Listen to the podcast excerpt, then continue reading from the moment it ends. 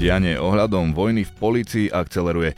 Minister vnútra Matúš Šutaj Eštok z Lasu s Robertom Ficom za chrbátom čistí zbor od ľudí, ktorí vyšetrovali a stíhali tiež kauzy z čas predchádzajúcich Ficových a Pelegríneho vlád bez ohľadu na pravidlá slušnosti či zákony. Ich dodržiavanie sa snažia pripomenúť nezávislé súdy a aj úrad na ochranu oznamovateľov a prebudila sa aj politická opozícia. Voľne si svoje kompetencie vykladajú však aj ďalší ministri, medzi ktorými sa zviditeľnila ministerka zdravotníctva Zuzana Dolinková či šéf Enviro rezortu Tomáš Taraba. No a pri tom všetkom sa začína preberať k životu prezidentská kampaň. Začína sa komentovaný prehľad politicko-spoločenských udalostí týždňa Počúvajte pravdu. Sprevádzať vás ním bude Zolrác. Aj tento týždeň budú udalosti týždňa so mnou komentovať zahranično-politický redaktor Andrej Matišák. Dobrý deň, prajem. A komentátor denníka Pravda Marian Repa. Pekný deň. Pani, tak ak sme minulý týždeň hovorili najmä o téme vojny v polícii, čistkách v polícii, vtedy sa aj Štefan Hamran, policajný prezident v televízii TA3 vyjadril, že sa obáva, že tá vojna v policii sa len začne a nadobudne rozmery, ktoré si nikto nepraje, tak e, zdá sa, že sme ani nemuseli dlho čakať a je tam ďalší posun. Samozrejme, takéto vyjadrenia bývalého policajného prezidenta pána Hamrana naznačujú, že skutočne asi vchádzame do veľmi turbulentného obdobia, keď e, sa zdá, že súčasná vládna moc je ochotná používať postupy, ktoré samozrejme bude o nich rozhodovať súd, ale určite, určite vzbudzujú pochybnosti, lebo z takého laického hľadiska sa zdá, že skutočne minister vnútra tie svoje právomoci prekračuje vzhľadom na platnú legislatívu ako ten najmarkantnejší alebo najviditeľnejší prípad sú čujlovci a to, že teda mali, mali mať status eh, chráneného oznamovateľa. Matúš Šutaj Eštok, minister Matúš Šutaj Eštok sa rozhodol napriek tomu voči ním zakročiť. Ich eh, advokát, eh, pán Kubinár, hovorí o tom, že vlastne momentálne sú ako keby v domácom väzení, lebo musia počas pracovnej domy byť doma, kde ich môžu kedykoľvek navštíviť nejaké kontroly. A majú minimálnu mzdu a majú minimálnu mzdu, áno, presne tak. Takže na jednej strane to skutočne vyzerá tak, že týchto ľudí sa snažia, sa snaží minister jednoznačne zastrašiť, ale je to aj signál pre ďalších, ktorí by, tak povediac, keď to tak v úvodzovkách chceli vyskakovať. Takže som zvedavý, že či to, čo som vravel, že pán Hamran hovorí o nejakej vojne v policii, ktorej si rozmery ešte neviem predstaviť, tak bude zaujímavé sledovať, že ako sa naozaj jednotlivé zložky policie k tomu postavia, či hm, tá vojna nebude skôr konfliktom medzi ľuďmi, ktorí nie sú pohodení v súčasnej vládnej moci z rôznych dôvodov, alebo a či to bude skutočná vojna. Či to bude, lebo v tejto chvíli hm, si nie som úplne istý, nakoľko a špecificky hovoríme o policii, nakoľko hm, sa by som povedal, tie samotná policia a príslušníci nejakým spôsobom, ak hovoríme o vojne, tak hovoríme o nejakých dvoch stranách. E, myslím si, že ministerstvo vnútra bude schopné pomerne rýchlo spacifikovať nejaký väčší odpor v policii. A povedzme si pravdu aj to, že v minulosti, keď sa diali veci povedzme v súdnom systéme alebo na prokuratúre, málo kedy sme začuli z radou súdcov či prokurátorov nejakú kritiku moci a podľa mňa, čo sa týka policie, tak tam mám pocit, že to môže byť ešte problematickejšie pre tých, pre tých tak povediať, až poviem, že radových policajtov, zapájať sa do nejakej vojny. Takže skôr konflikt medzi mocou a ľuďmi, ktorí im nevyhovujú. Ja by som na to nadviazal, ale ja si nemyslím, že tu bude nejaká vojna, lebo to, akým spôsobom postupuje pán Eštok, je skôr blitzkrieg, čiže veľmi rýchlo bude všetko upratané, tak povediac. A samozrejme, môžu sa vyskytnúť prekážky, videli sme to aj v prípade Bránka Kiša, prvého viceprezidenta policajného zboru, kde minister nepožiadalo súhlas e, úrad na ochranu oznamovateľov a sudca vydal rozsudok, že e, Bránko Kiš má nastúpiť počnúť s piatkom na post prvého viceprezidenta. Čiže samozrejme, budú sa tam asi diať takéto veci, ale ja si myslím, že pán minister Eštok bude postupovať veľmi razantne. On napokon, on to aj avizoval aj pred voľbami, tak e, možno by sme len teraz prekvapení s tou, e, s tou razanciou, ako k tomu e, pristúpil a hlavne sme to možno nejakým spôsobom neočakávali, možno keby to robil Kaliňák, tak by sme to tak nejak inak brali a zrazu robí to predstaviteľ hlasu, ktorý bol vnímaný ako možný koaličný partner pre progresívne Slovensko a teraz myslím, že aj opozícia je z toho tak povedať zaskočená, čiže skôr to vidím v tej, v tej e, razancii a zároveň ako keby Robert Fico od toho dával ruky preč, že necháva to všetko na Eštoka. No uvidíme, aké bude rozuzlenie, že či vlastne pán Eštok len nebude robiť e, špinavú robotu pre pána Fica, alebo, alebo to, to vypáli nejak, nejak inak. Šéfka spomínaného úradu na ochranu oznamovateľov Zuzana Dlugošová pri tejto príležitosti povedala, že takto sa ukazuje občanom, že žiaľ zákony sa nemusia rešpektovať a na inštitúcie sa nemožno spoliehať. Ale aj v tom prípade, čo si spomínal, toho rozhodnutia súdu, tak sa Eštok stále odvoláva na zákon, že on robí všetko v súlade so zákonom, že tam je mieste príslušný k tomuto správny súd a nie mestský súd v Bratislave a že je mu podozrivé, ako rýchlo rozhodol a dokonca hovoril o tom, že to je na disciplinárne stíhanie toho sudcu a že aj sa dá uvažovať o naplnení skutkovej podstaty ohýbania práva, čo zaviedla e, svojho času, myslím, ministerka ešte ako e, Maria Koliková, ministerka spravodlivosti. Tak čo si myslíte o tomto rozpore, že vlastne jedna strana hovorí, že všetko je v súlade so zákonom a tie neprávosti sa dejú na opačnej strane? tak je evidentné, že minister vnútra si musí to svoje konanie nejakým spôsobom ospravedlniť. Nemôže prísť a po pár dňoch vo funkcii si začať sypať popol na hlavu, že prepáčte, viete čo, pochybil som, je mi to ľúto, ok, pán Kiš môže sa vrátiť a tak ďalej. Čiže toto je, jedna z možností, ako hľadať takú tú skulinku, tú medzeru v zákonoch a ako to nejakým spôsobom napadnúť a myslím si, že táto prestrelka bude takýmto spôsobom ďalej pokračovať. Myslím, že tam je určite jednoznačne to, že si vyrábajú isté alibi, hovoria to, že majú rozhodovať súdy, na druhej strane tie súdy spochybňujú Čiže pokračuje vlastne predvolebná kampaň, alebo v tom zmysle, že to, čo sa nám nepáči, spochybníme, to, čo sa nám páči, tomu zatlieskame. Nie je to samozrejme iba problém s, povedzme, smeru, alebo hlasu, alebo kohokoľvek, to je pri dnešnej, pri dnešnej moci. Bohužiaľ, častokrát sa politici aj z ktorého tábora takto správali, že jednoducho rozsudky alebo konanie súdov neúplne rešpektovali. Len tu samozrejme vzniká problém, že dôvera v súdnu moc je pomerne nízka a, a to aj vlastne využívajú tí politici. Takže minister vnútra bude pokračovať, myslím, že týmto trendom spochybňovať veci, ktoré sa mu nepáčia. Uvidíme, či naozaj aj priamo s, bude zakročené voči, uh, voči, voči sudcom, ktorí im tak povediac nejdu po ruke. Tak uh, to už ale samozrejme vytvára istý nebezpečný precedens a to je niečo, na čo sa možno v istom momente budú pozerať aj orgány zvonku, teda európske a podobne, ale tak ďaleko ešte zatiaľ nesme. V tomto zmysle sa rozprávam zatiaľ iba o ministrovi vnútra, Matúšovi Šutajovi Eštokovi, ale keď sa pozrieme aj na konanie ostatných ministrov novej vlády, napríklad e, ministerky zdravotníctva Zuzany Dolinkovej, ktorá tento týždeň zaradila nemocnicu Bory, patriacu finančnej skupine Penta a kardiocentrum Agel z Košic, šace do siete nemocníc na úroveň univerzitnej nemocnice. A čo urobila napriek tomu, že nesplňajú podmienky. Potom tu máme rozhodnutie ušli e-mail z Ministerstva životného prostredia, ktoré vedie Tomáš Taraba, ktorý zakázal podriadeným rozhodovať o vplyvoch investičných projektov na životné prostredie, udelovať rozhodnutia, pozastavil na čo tiež hovoria kritici, že nevidia jeho kompetenciu. Ako sa pozeráte na kroky týchto ostatných ministrov, že či tam vidíte tiež takú akoby svojvolu až v ich rozhodovania, že neberú ohľad na to, že aké majú kompetencie a aký je zákon?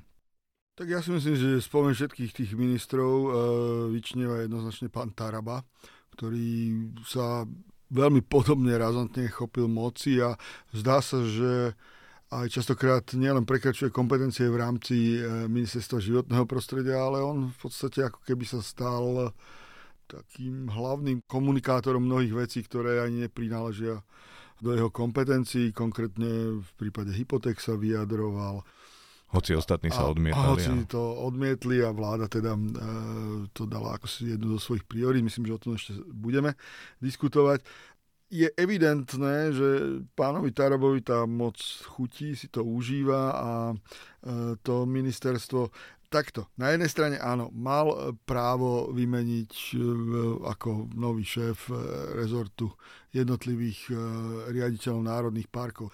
Myslím, že sa to dalo urobiť aj civilizovanejším spôsobom, lebo zavolať si sem ich a namiesto toho, aby možno prebrali nejaké problémy, rovno im dať len papier a poslať ich tak povedať preč, je také zvláštne, obzvlášť v prípade šéfa Tanapu, ktorý túto funkciu zastával 17 rokov. Ja si myslím, že to je v celku bol kompetentný človek a už informácie sú, že ho má nahradiť človek, ktorý teda sa venoval polovníctvu a takýmto veciam, tak neviem, či to je zrovna najlepší kandidát na šéfa Tanapu. Potom tu boli aj veci okolo e, zmeny zálohovania PET flaší, to zdá sa, že síce bol len veľký e, rozruch a nakoniec nejaké k zásadným zmenám nedôjde, lebo pán Taraba mal výhrady. Ale ono by sa to dalo povedať, že tento štýl, že e, veľké halo pred voľbami a veľké sluby pred voľbami a konfrontácia s realitou, na toto narážajú aj mnohí iní e, ministri vrátane premiéra. Andrej, keď hovorí Marian, že nová vláda má právo si vymeniť ľudí, nenarážame tu na ten problém, že každá vláda si mení ľudí v týchto riadiacich pozíciách za svojich ľudí a často to býva na úkor odbornosti alebo kontinuity? Určite áno, ale myslím si, že treba oddeliť možno tie dve roviny. Jedna vec je, že ja keby som bol ministrom, ja by som asi chcel mať na niektorých pozíciách svojich vlastných ľudí a bolo by, bolo by asi lepšie, keby tie pravidla boli nastavené, tak povediac, jednoznačnejšie aby boli lepšie určené tie, povedzme, tie politické a tie odborné roviny, lebo niekedy sa to tak dosť výrazne stiera a potom, potom sa jednoducho dopracujeme k tomu, že, že vlastne ten minister si môže robiť čokoľvek a opäť, no je to, je to, je to, na, je to na pováženie. No. Bohužiaľ, žiadna vláda sa možno tu boli niekedy veľmi, veľmi dávno v minulosti pokusy vytvorený úrad pre štátnu službu a podobne, ale v podstate tie isté vlády, ktoré s tým prešli, tak uh, to aj, aj viac menej odpískali, lebo jednoducho zistili, že ešte by sme potrebovali sem tam nejakých tých ľudí niekam dosadiť a zrazu už sme nemohli. Takže je lepšie, keď, sa, keď to tak nejak vyšumelo dostratená. No a toto sú už potom uh, také, by som povedal, až, až proste obrovské zmeny, ktoré sa robia takmer zo dňa na deň bez akýchkoľvek uh, ani len tých, by som povedal, takých základných uh, pravidiel, ako povedal Maroš, sú také až necivilizované. Myslím si, že človek, ktorý prežil mnohých ministrov, šéf, šéf TANAPu, ktoré myslím si, že aspoň si ten minister ho mohol zavolať a, a mohli aspoň tak nejako formálne povedať, že, že prečo. Ako to je taká, to je taká slušnosť, by som povedal, že to tak káže. A náša to aj chaos do systému. Ak táto vláda nastupovala s tým, že prichádza stabilita, tak oni teraz tak hádžu tie granáty do všetkého a bránia sa tým, že však majú to právo, ale je to častokrát očividne na hrane toho, čo, čo by malo byť urobené. Spomenul si ministerku Dolinkovú, naozaj nie som žiaden expert na zdravotníctvo, ale ak tu hovoria odborníci, že tie nemocnice jednoducho nesplňajú tie kritéria, tak e, asi by bolo lepšie, pochopiteľnejšie vysvetlenie, prečo sa to stalo, by bolo na mieste. A ešte veta pánovi Tarabovi absolútne súhlasím s tým. Pán Taraba si absolútne úplne užíva to, že sa na neho mieria reflektory. A poviem aj ešte B, že dokonca mám pocit, že trošku tomu aj pomáhajú tie médiá, lebo už pomaly z neho robíme nie, že lídra ešte stále existujúce SNS, kde je Andrej Danko a už pomaly, že lídra tejto vlády. Možno, že chvíľku, o chvíľku začneme špekulovať o tom, že či pán Taraba nejde kandidovať na prezidenta, alebo že či rovno nejde prevziať eh, premiérsky úrad Robertovi Ficovi. Takže toto si eh, pán Taraba očividne užíva a eh, možno aj médiá by mali byť troška opatrnejšie v tom, ako sa k nemu stávajú a, a jeho, jeho vystupovanie by mali udržať na tej odbornej úrovni. Tiež sa ho možno netreba pýtať na všetko na svete, čo existuje, lebo on očividne veľmi rád odpovie na čokoľvek, aby sa prezentoval. Ja by som len ešte doplnil, že vlastne tieto náhle zmeny skutočne spochybňujú potom samotnú odbornosť tých ľudí. Lebo ten doterajší šéf Národného parku e, Vysoké Tatry, keď tam bol 17 rokov a prežil niekoľko vlád, je evidentné, že asi sa tej svojej funkcii rozumel. Ja som minulý týždeň e, písal napríklad o e, výmenách na postoch šéfov policie a tak ďalej. A len tak som si pozrel, že ako to funguje v Spolkovej republike Nemecko. No a tam som zistil, že tam je prezident policajného zboru, spolkový prezident policajného zboru vo funkcii už od roku 2013. Čiže on prežil 4 vlády na takejto exponovanej funkcii. Čiže on začínal ešte za, za Angely Merkelovej, e, druhá vláda, tretia, štvrtá a teraz je vlastne Šolcová vláda. Čiže týmto spôsobom pán Taraba ako keby ukazoval, že jeho ako keby ani odbornosť nezaujímala, ale skôr, sam, uh, skôr sú tam dôležitejšie nejaké iné kritéria a zdá sa, ten nový nominant uh, je to zase ten povestný ich človek. Opozícia, politická opozícia v reakcii na tieto kroky, o ktorých sme hovorili, chce odvolávať Matúša Šuta Eštoka, ministra vnútra, iniciovala to e, strana PS. SAS zasa na ňo rovno podala trestné oznámenie. No a e, KDH sa síce pridá, ale myslí si, že ohlasovať odvolávanie ministra vnútra v čase, keď ešte vláda nemá dôveru, nie je prejavom novej politickej kultúry. Chce však odvolávať Ľuboša Blahu, podpredsedu parlamentu, za jeho v úvodzovkách upratovanie v kancelárii, keď zvesil portrét prezidentky Zuzany Čaputovej, nahradil ho Che Guevarom a takisto schoval niekde vlajku Európskej únie a nahradil teda Slovenskou. Ako teda hodnotíte kroky opozície? Sú dostatočne razantné? Tak po tom úvodnom takom by som povedal zaspatí, ako keby sa e, opozícia naštartovala a je aktívna, možno až príliš, pretože avizovať, že idem niekoho odvolať, ktorý ešte nezískal dôveru, je trochu predčasné. To je jeden aspekt a ten druhý aspekt, pokiaľ e, bola zmienka o e, Číne Luboša Blahu, no tak to je jasne účelový krok, ktorým chcel upútať pozornosť, však on to robí dlhodobo. On je vlastne taký tiež, by som povedal, človek, ktorého používajú na špinavú robotu v smere. Ale vlastne e, Peter Pellegrini je zaujímavé na stretnutí s prezidentkou už sa to snažil nejakým spôsobom vysvetliť a aj kritizoval samotného Blau, to je zaujímavé. Vidíme, že tu skutočne bude asi isté napätie medzi hlasom a zvyškom koalície v mnohých veciach. No ale ukazuje sa teraz, začína v Bratislave biblioteka, že e, zo strany pána Blahu to bol úplne účelový krok z toho hľadiska, že on napísal knihu o Che Guevarovi. Takže je to úplne úbohé, úbohé, by som povedal, taký až trápny marketingový ťah, ako upútať na seba, aby sa o ňom hovorilo, lebo idem predávať knihu a chcem, aby sa mi možno predalo o, o niekoľko výtlačkov viac. Takže pán Blaha je vlastne kapitalista, to je dobre, lebo vidím, že princípy trhového hospodárstva mu idú. Ja osobne si myslím, že odvolávať e, ministra Šuta Eštoka je úplne na mieste. Je to a gesto? Je to gesto, hoci nemá táto vláda dôvehu ešte. E, na druhej strane už v tomto období robí uh, Matúš Šutaj také kroky, ktoré si proste vyžadujú aj zásadnejšiu reakciu, nie nejaké čakanie.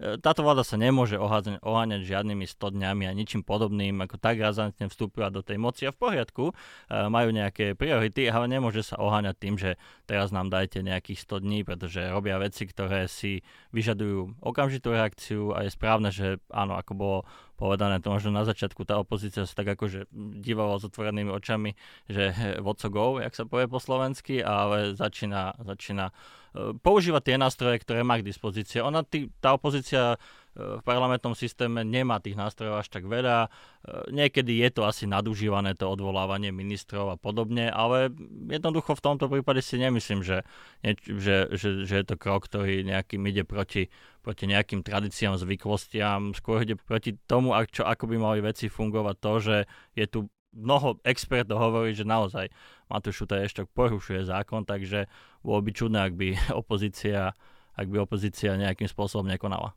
Tento týždeň bolo veľkou témou vo verejnom priestore aj 13. dôchodok, takzvaný, ktorý hlavne hlas sluboval e, pred voľbami vyplatenie v plnej výške, alebo teda aspoň vo vyššej e, výške ako v súčasnosti. Minister práce Erik Tomáš však prišiel s tým, že už e, sa to stihnúť nedá a zároveň oznámil zmeny, ktoré vyvolali obavy značnej časti občianskej spoločnosti, pretože sa týka e, darovania 2% neziskovým a mimovládnym organizáciám, ktoré sa teraz cítia byť ohrozené existenčne, e, ak sa to celé presadí. Dve otázky. Prvá, čo si myslíš, že do akej miery sú ich obavy reálne a tá druhá, že či podľa teba ten hlas nesplnil ten svoj predvolebný slúb, lebo keď som sa pýtal ekonóma z Rady pre rozpočtovú zodpovednosť, on reagoval, že objektívne to naozaj e, nemohli stihnúť, no ale to museli asi vedieť predvolebnej kampani. Kedy je termín volieb? No už keby som bol veľký cynik, tak poviem, že to bol geniálny ťah, pretože jedným ťahom vyriešil, e, tak povediac, hneď niekoľko vecí pán Tomáš. Za prvé, ten 13. dôchodok bude aj nebude. No nebude tento rok, ako slubovali, ale samozrejme, že to, a tým odpoviem na tú druhú otázku, museli vedieť, že technicky to nie je možné, keď v oktobri vlastne len nastúpi nová vláda, respektíve tá vláda mohla kľudne ešte sa zostavovať až v novembri až do Vianoc, čiže to museli mať predstaviteľe hlasu jasne spočítané. A pokiaľ ide o ten samotný krok, tak ja vravím, že niečo možno chvala Bohu, že nová vláda nechce splniť vo všetkom svoje sľuby, lebo keby ich mala splniť, tak by sme sa asi nedoplatili, aby sme mali takú sekeru, že táto krajina by už ako bola úplne, úplne v červených číslach. Ale späť k tomu, k podstate, vlastne Erik Tomáš je, jedným ťahom e, našiel zdroje, zároveň sa vysporiadal v úvodzovkách s nepohodlnými mimovládkami, ktorým premiér Fico dlhodobo nevie prísť meno a bolo evidentné, že nejaký krok urobia. Čiže on, on um, našiel zdroje na ten 13. dôchodok a zároveň sa vysporiadal s dedičstvom Milana Krajňaka, lebo ten zaviedol inštitút rodičovského bonusu a ten je aj v našej ústave. No a teraz ako to náplniť? Tak doteraz sa to vyplácalo, e, sa vyplácal e, z odvodov, no a teraz ponovno sa bude vyplácať z daní, z tých, z tých 2%. Ale keď si to človek všetko spočíta, ten dôchodca, tak vlastne zistí, ten priemerný dôchodca, že zistí, že o isté peniaze ho vlastne vláda pripravila. Čiže to je také šalamúnske rozhodnutie, že samozrejme Erik Tomáš bude môcť vyhlasovať, a on to aj bude robiť, že ja som zaviedol 13. dôchodok vo výške 600 eur ale faktom zostáva, že dôchodcovia, ktorí každý mesiac mohli dostávať, ja neviem, zhruba 20 eur od, od svojich detí, tak to nebudú dostávať, pretože po tej úprave tej 2% z tých priemerných mzdy, to je 30, 40, maximálne 50 eur, čiže, desatiny, desatiny. To, to, to je zlomok z toho no. všetkého. No ale vravím, v konečnom dôsledku pre tie financie to nebude mať taký dopad.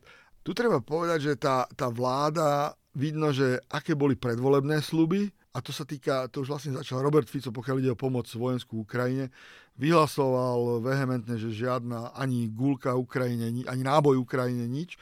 No ale vidíme, bol v Bruseli a tam už ako troška inú retoriku zaujal, že všetci ostatní môžu, čiže v podstate nejaká pomoc Slovenska je marginálna. A to isté robí, robí Erik Tomáš, že oni narážajú na realitu a sú si vedomí, že že nemôžu bezbreho nejakým spôsobom rozhazovať, len to musia nejakým spôsobom marketingovo predať. A toto sa mu podarilo. A dostaneme sa teraz aj k tým mimovládkam, no tak samozrejme, že to je veľká rana. E, tie mimovládky, e, hlavne také tie menšie, niekde v obciach, kde plnili, malých obciach, kde plnili veľmi dôležitú úlohu, tak teraz zostanú na, be, bez zdrojov a myslím si, tým pádom ich činnosť bude vážne ohrozená. Čiže je to likvidačný krok, ale nikto nebude môcť čisto formálne povedať, že, že zrušil tú mo- možnosť, lebo to je taká tá dilema, že dáme vám na, na výber, či to dáte svojim rodičom alebo nejakej e, mimovládnej organizácii. No obávam sa, že platí aj v tomto prípade pravidlo, že bližšia je košela ako kaba, čiže tí ľudia sa rozhodnú, aj keď to bude možno len tých 30-40 eur, že to dajú tým rodičom Hej? A tým pádom mimovládky budú mať obrovský, obrovský výpadok. A Erik Tomáš niekde s Robertom Ficom sa budú veľmi dobre na tom baviť, ako s nimi vybabrali. Keď spomíname Erika Tomáša, jeho stranický šéf Peter Pellegrini, ako si spomínal, bol tento týždeň v prezidentskom paláci.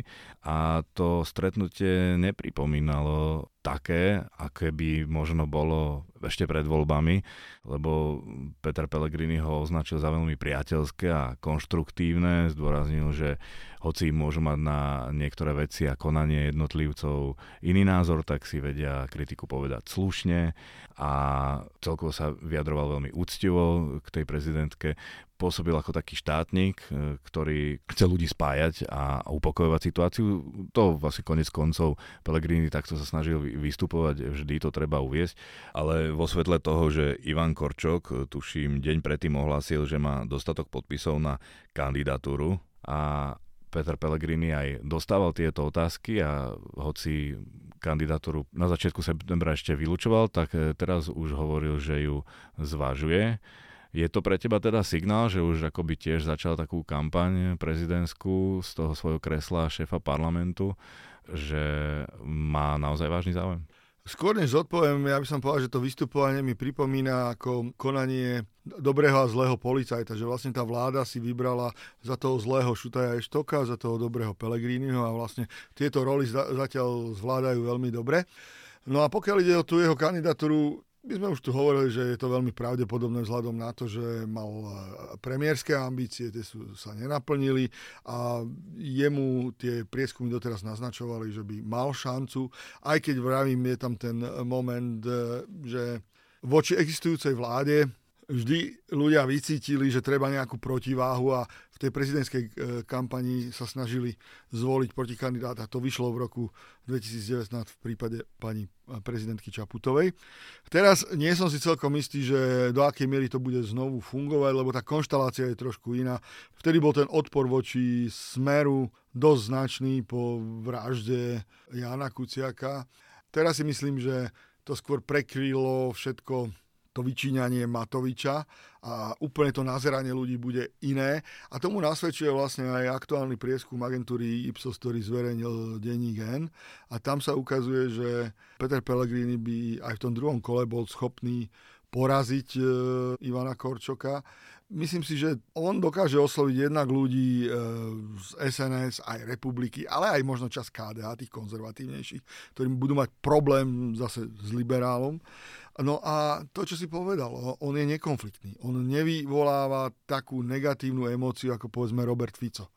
On, on popularitu môže mať zhruba rovnakú, ale vravím, je oveľa menej ľudí voči nemu negatívne vyhranených. Čiže bude to zaujímavé, keď oznámi teda tú kandidatúru a myslím, že to bude veľmi tesné. Takže necháme sa prekvapiť, čo nás v marci čaká. Spomenul si, ma trochu vyrušilo, že aj republika, že by volila Pellegriniho. Teda voliči republiky. No ja si neviem predstaviť, že by e, volič republiky v druhom kole dal hlas e, Ivanovi Korčekovi. To, to, to je podľa mňa nonsens. Takže e, ono, ja si myslím, že bude apelovať na všetkých, aby išli voliť, no a keď títo ľudia pôjdu voliť, lebo uvedome si jednu vec, skutočne prezidentka Čaputová ťažila z toho, že e, tých volieb v roku 2019 v druhom kole sa čas ľudí nezúčastnila. Práve, práve takí tí konzervatívnejší ľudia jednoducho nešli voliť, lebo, lebo ich neoslovil ani Maroš Ševčovič, kandidát Smeru, no a už vonkoncom nie e, Zuzana Čaputová. Čiže nám tu zostalo nadštandardne veľa ľudí doma. Takže uvidíme, ono to bude aj o tej mobilizácii, koľko ľudí príde na jar voliť. Hovoríš o tom, ako Robert Fico na samite v Bruseli odobril tú spoločnú vojenskú pomoc Európy Ukrajine, ale zase na domácej pôde, až tak hovoria kritici, demonstratívne e, slúbenú, alebo respektíve už pripravenú vojenskú pomoc, e, ktorú ešte pripravovala e, garnitúra Ľudovita Odora, odmietli v hodnote myslím 40 miliónov eur. Takže predsa len sa mu asi nedá vyčítať, že úplne teda nedodržal svoje slovo, či? Tak treba zase povedať, že toto bolo také gesto pre domáce publikum. To je odkaz pre domáceho voliča. My si plníme svoje sluby a ukazuje to na takú tú dvojtvárnosť, ktorá je permanentne prítomná v politike Smeru. Samozrejme, nedáme ani náboj, ale na druhej strane vieme, že zbrojovky ďalej e, vyrábajú, e, vo niekoľkých smerách v Dubnici fungujú a tam sme počuli vyjadrenie Šuta Eštoka, že nemusíme byť pápežskejší ako pápež, že no. by to... to čiže čiže tu, tu, tu vidíme presne na tom, že, že, že je to brané tak, aby to bolo válko, aby to sme čisto formálne splnili t- ten svoj prísľub, ale ako keď si to zoberieme globálne nejak, ako zo širšieho kontextu, tak vidíme, že smer ne, nerobí nejaké razantné kroky, že by okamžite teraz povedal do, do Dubnice náváhom, že e, končíte s výrobou a skutočne už nepôjde nič na Ukrajinu. Myslím si, že budúci týždeň bude rovnako bohatý na udalosti, keďže nás čaká jednak odvolávanie podpredsedu Luboša Bláhu. Pri tej príležitosti sa avizuje, že by chceli predložiť už programové vyhlásenie vlády, čiže v útorok. Zároveň sa má začať pojednávanie s vrahom Daniela Tupého takže budeme naozaj mať čo komentovať. Ja v tejto chvíli ďakujem komentátorovi Denika Pravda Marianovi Repovi. Ďakujem za pozvanie a želám poslucháčom pekný víkend. A zahranično-politickému redaktorovi Androvi Matišákovi. Prajem vám pekný víkend, dúfam, že menej upršaný ako dnešný piatok. A pekný víkend aj odo mňa.